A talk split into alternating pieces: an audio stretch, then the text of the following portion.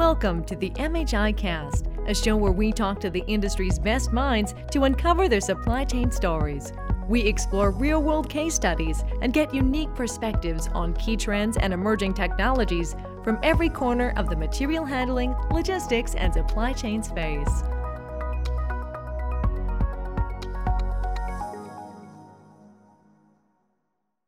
Reshoring has become a prominent term in recent years, signifying a major shift in the business world. It refers to the strategic decision made by companies to relocate their manufacturing services or other business operations back to their home country, reversing the previous trend of offshoring or outsourcing.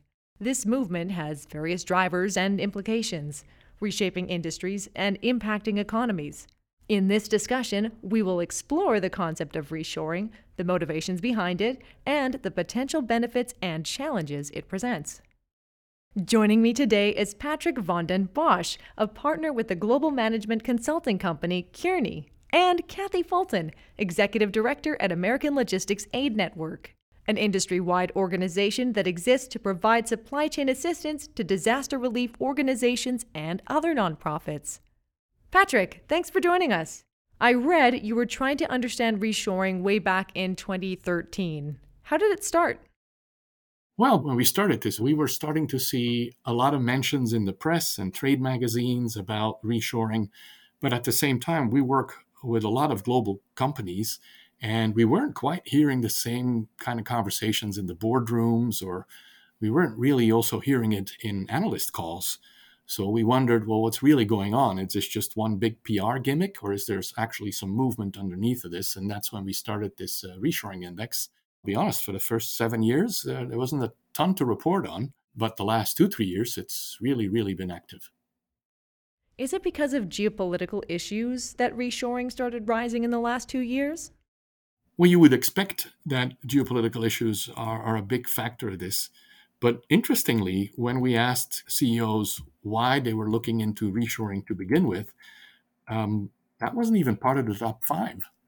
So the whole US China tension thing, uh, yes, of course, it's in the back of people's minds. But if you think about how you make a decision around reshoring, that's a, at a minimum, 10, 15 year time horizon decision. And all this stuff around geopolitical tensions, they tend to sort of fade out when you look at that long of a timeline. And you do have to look at that kind of a timeline because you have to depreciate the massive capital that you're going to have to invest in. So, in a way, it makes sense. But yes, it is a little bit counterintuitive because everything you read about the US China tensions. Kathy, as someone who works extensively in the area of disaster relief, what factors do you believe will be the most significant drivers for reshoring? Yeah. So reshoring is actually a really fascinating topic when you think about what does it mean for disasters. Um, so even pre-pandemic, there was a lot of move towards reshoring just because of trade policy, right? Especially when you think about this North America, United States centric trade policies that were affecting trade with Asia. Um, the pandemic, when we started to see um, shutdowns and lockdowns uh, in Asia, I, I, think made a lot of businesses here in North America really rethink their strategy. Uh, do they need to manufacture? Is it worth the risk to have their factories overseas? If they can't get the product, right? If the cost is a lot lower, but they can't get the product because of this risk, it, they really needed to rethink their supply chain. So reshoring all of all of that industry, I I don't think we have the skills. I don't think we have the willpower to uh, to pay the wages right that most people are going to expect from from those types of jobs. Um, but I think we will see a shift. So, what do you think are the top reasons for reshoring to start picking up? When we surveyed uh, CEOs, the latest edition, um, the top reasons were actually first reduce lead times. So, in other words, become more responsive to the customer or the consumer in some cases. And if you think about it, um, during COVID, we all got used to uh, the one day delivery from Amazon. I mean, I'll be honest, I haven't seen the inside of a, a grocery store since COVID. So we're all used to this fast, responsive uh, supply chain. And that starts to also go beyond just consumer, that goes to companies as well. So reducing lead times has been one big driver. Uh, the other one, is, number two, was uh, increasing innovation, which is obviously the best model you can think of to continue to grow. That is to continue innovating. And on long supply chains with partners across continents, 12 hours away, uh, that's a little bit more cumbersome than doing it with people in your backyard, so to speak. Um, then reducing logistics. Um, in other words, obviously, that was prompted by the huge uh, increases in container rates we saw. Um, but just in general, there's also a sustainability element to it. And that's actually the fourth major reason, and that is the, the whole lowering carbon footprint piece, right? So, as I said, geopolitical tensions were not mentioned. That's because the time horizon that you're looking at for a, a, a repayment of your investment um, on that time horizon, politically driven elements sort of tend to be regarded much less. Interesting. Kathy, how do you weigh the advantages like supply chain certainty and transportation flexibility against the risks when deciding between reshoring and offshoring in your supply chain strategy? Reshoring has its advantages in that you have shorter lead times on your transportation. There are skilled workforces uh, in Mexico, in Canada, in South America, certainly where you know these jobs can shift to. So I think the the advantages are a surety of supply, right? Um, having assurance that um, you don't have to wait on an ocean container. Uh, you have much more flexibility with your, your transportation. You have much more visibility. It's a whole lot easier to, to take a trip from one state to the next than it is to fly overseas to check on your factories. We're seeing those advantages. For, for me, it's about the risk. How much risk do you want to take on? How much are you willing to concentrate uh, in a particular location, but also the advantage that that provides you. Patrick, do you think there's specific industries that are more suited to reshoring than others? Well, in general, I'd say it's less about industries when it comes to reshoring, and it's more about strategically how individual companies think about risk and how they position themselves in the market.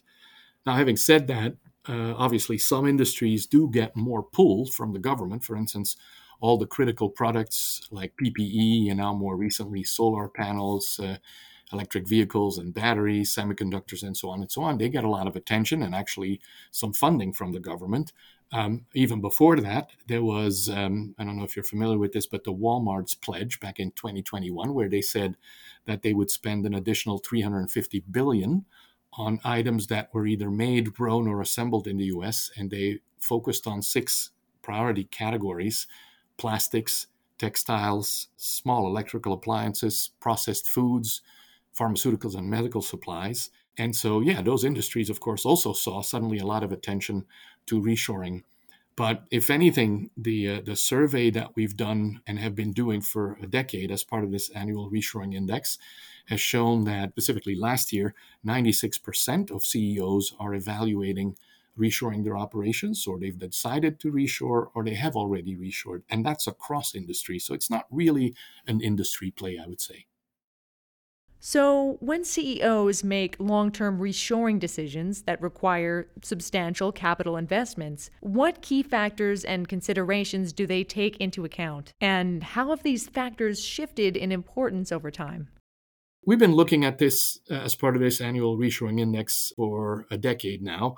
And the first seven, eight years, the story was kind of meh, nothing much happening. but in the last two years, uh, we've really seen an, an, unprecedented uptick in US domestic manufacturing gross output. And that's the measure we look at because that's how much product we make here in the US. And that number uh, has gone up by 22% since the COVID days. We also, of course, continue to import more because the total import from the 14 Asian low cost countries that we've been looking at for this past decade actually went above 1 trillion for the first time. But relatively speaking, this US domestic manufacturing gross output has actually started to increase faster than those imports. And it's that ratio that we've been looking at to determine whether reshoring was happening or not. Whatever we make here grows faster than what we import, then we can probably say that there's some measure of reshoring going on. And that's exactly what we've been seeing uh, for the last two years now. now. Of course, you you hear also a lot more companies talk about it, and not so much in interviews or trade magazines, but actually also in analyst calls. And then lastly, uh, they're putting their money where their mouth is because in 2022 the total investments in new manufacturing plants and in upgrading, updating, or automating equipment amounted to an unseen $850 billion. And that's capacity that will be put to use. So I think there's going to be more reshoring as we go on. So, how does that $850 billion investment in new plants and equipment compare to the domestic manufacturing gross output? And why is that ratio significant? I mentioned that we saw 850 billion in investment last year, right, for both new plants as well as grading and so on equipment. Just to put that in comparison, I also referred to the domestic manufacturing gross output number, and that is roughly around 6.3 trillion. So if you look at that 850 billion and the 6.3 trillion, really this is almost like the equivalent of a company of 6.3 trillion investing 850 billion or 13% of its revenue in manufacturing capacity and capability. And that to me, that ratio is much more telling than any metric that uses GDP because GDP also has services and other elements that contribute to the overall value of the US economy. So I'd much rather look at the, the ratio versus uh, the domestic manufacturing gross output.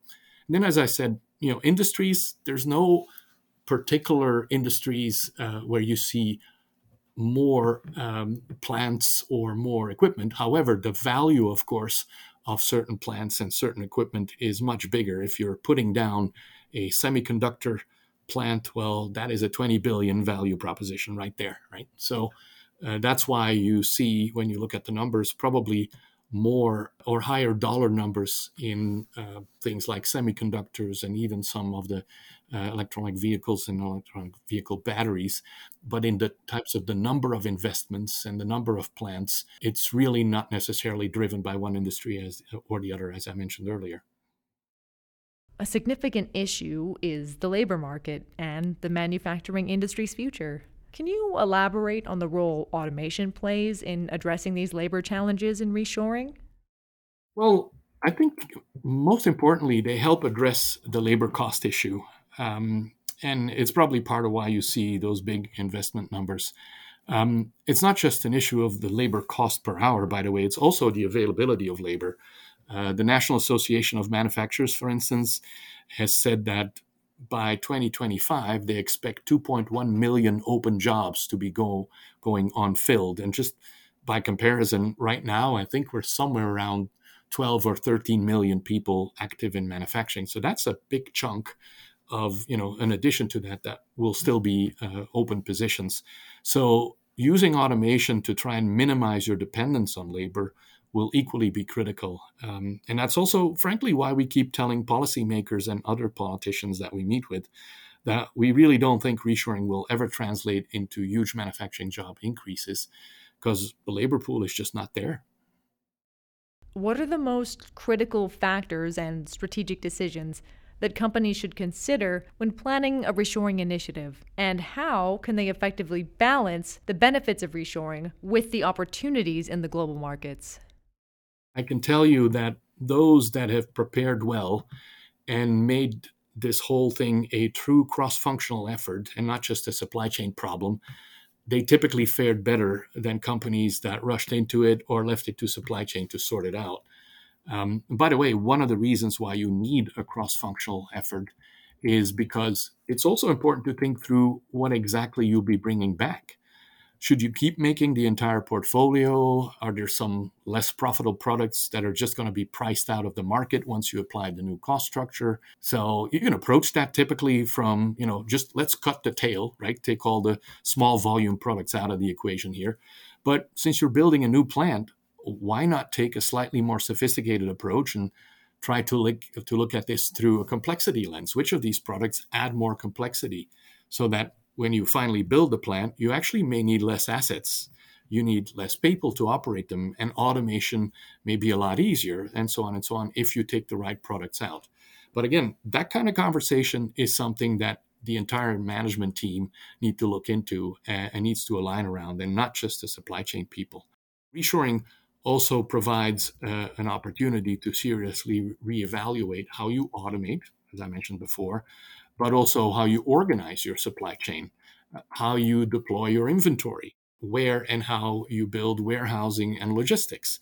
And since you're basically rewiring your supply chain and you're almost inevitably going to be adding costs, it's critical that you look into every opportunity to improve um, to improve your performance.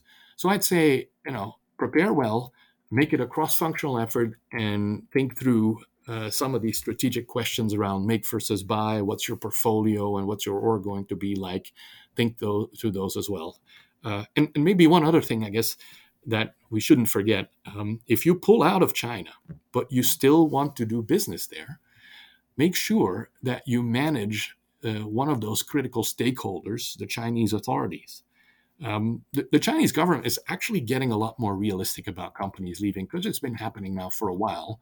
And, and in fact, initially, they were the, fun, the, the ones that moved themselves to Vietnam uh, and other countries to avoid some of the uh, cost increases that they were seeing in their own domestic labor market.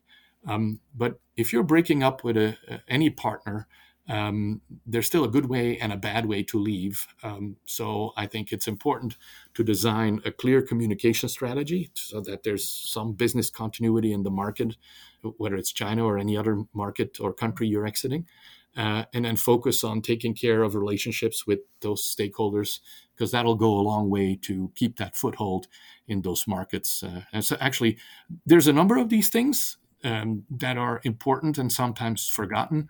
So, one of the things we've actually done uh, and developed for our clients, uh, and it's available on our kearney.com website, is a uh, reshoring readiness assessment, basically. So you can go through the checklist of, you know, what are all the things I need to at least understand or look into before I embark on this journey? I mean, most global companies obviously still see the 1 billion consumers over in China as, as a massive opportunity. And recently there's been sentiments around buying more Chinese, just like we've seen in the US sentiments to buy more American.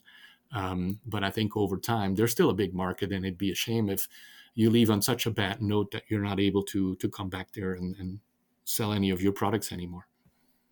Right. What are the primary challenges companies face when returning manufacturing operations to the United States? And how are they addressing those challenges, particularly in terms of workforce recruitment and supplier ecosystem development? Companies that we talked to that actually have already started reshoring wished, as I said, that they had prepared better and thought through more of those challenges, but also that they looked into more of the opportunities. The big two are hiring, building, training, and retaining the workforce. That's number one. And the second one is rebuilding that supplier ecosystem. So we hear about those all the time. And starting with the labor one, um, a lot of companies are looking to come back. And so the pressure on labor availability is only going to increase. It looks like companies are, are really throwing everything at it. They've increased wages, put in hiring and retention incentives, paid vacation, what have you, or of course, they've also automated where they can to minimize the need for labor.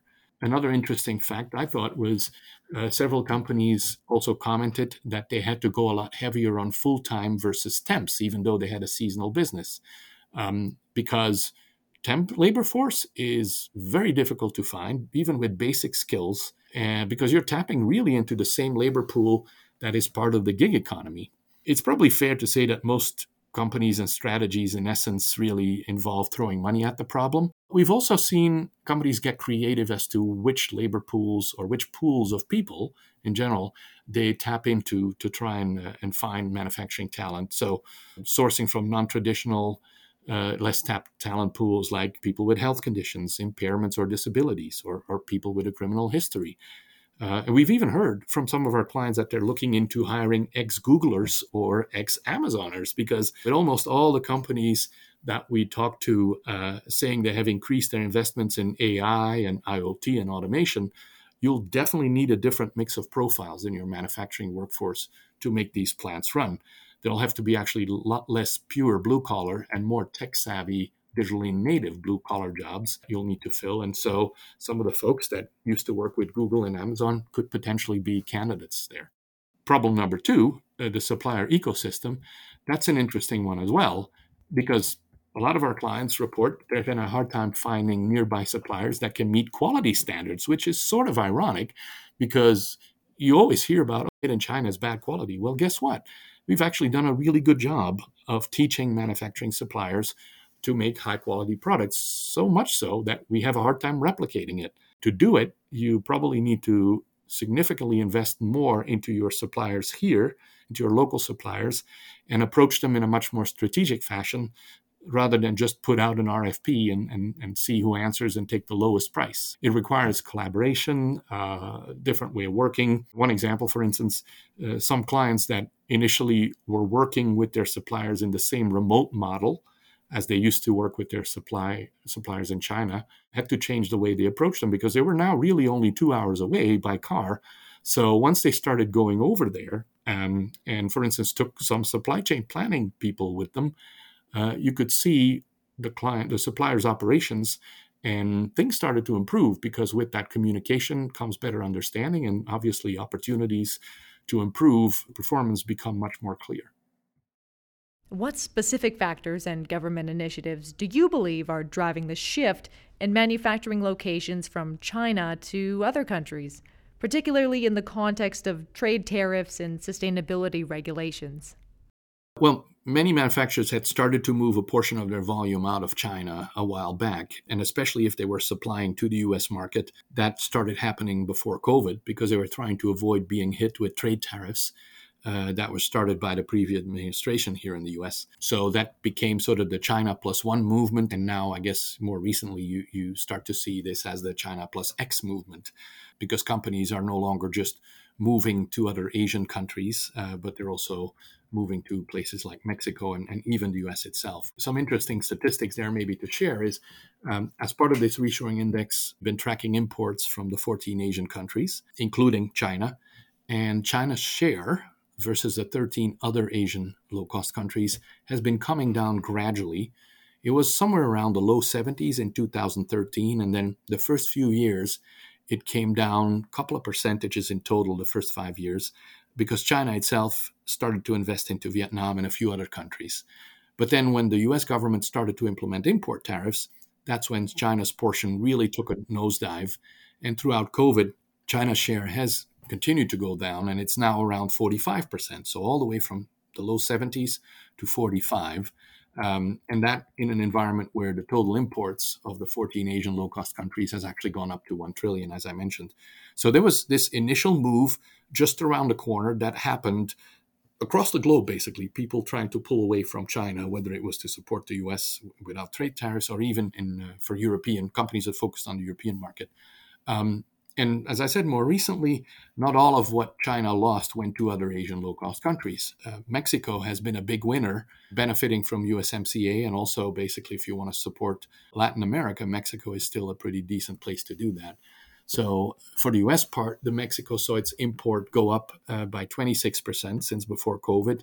And in fact, already last year, managed to import 400 billion into the US, which was only about 100 billion behind China. And then in this year, since China's been a little slow uh, and Mexico's been firing on all cylinders, Mexico's imports are now tracking ahead of China's imports into the US. So we'll see where that ends up by the end of the year. I'm not really as close to what's happening in other parts of the world, but I do see uh, similar things happening in Europe. Governments are supporting certain industries. Germany, for instance, has something akin, akin to the US CHIPS Act, uh, and companies are moving closer to their end markets. Although, one thing I do notice that's a bit of a difference is that in Europe, there's an additional driver beyond improving resilience, um, and that's the uh, the Corporate Sustainability Reporting Directive, the CSRD. Uh, so that's a law that will require companies to start measuring the emissions of their European footprint in 2024 in order to report on them then as of 2025. Uh, and anything that you bring over, whether it's parts or raw materials from China, will somehow result in a hit to that metric. And in addition, Europe is also then putting in place something called the Carbon Border Adjustment Mechanism, or CBAM. And that dictates that manufacturers with factories outside of the European Union must pay compensation at the border if they want to import products. Uh, and that compensation will be uh, commensurate to the emissions of the factories where the products were made. So This is all put in place then, obviously, to prevent companies from moving their production elsewhere to just get around the CSRD. Um, so, so that's an added driver that we're already seeing in Europe. And in fact, I understand that similar legislation is in the works in the US. So maybe that'll add to the drivers that are already uh, pushing reshoring here in the US. So, if an organization is considering reshoring, what resources are out there that they could look into? There are several government resources and nonprofit organizations that can help you find your way through the legislative and incentives landscape, and it's quite complicated. um, and some of these have even developed total cost of ownership calculators that are available for anyone to use on their website. But I think the the fact that we hear so many clients say that that have already embarked on their journey that they wish they had been better prepared and had more holistically looked at their whole business model uh, makes it clear to me that there's some really strategic questions that also need to be answered. And for that, you'll need a different type of effort and support that, that is a bit more in line with the type of support that myself and, and my colleagues at Kearney provide to our clients. So, reshoring isn't just a simple move of factories, it's a major shift in how companies think about shaping their future. Those who plan well and adapt to these changes will likely benefit the most from this new way of doing business. At MHI, we never stop exploring new opportunities to help you take your manufacturing and supply chain operations to the next level of success. Thanks for making us part of your professional development journey.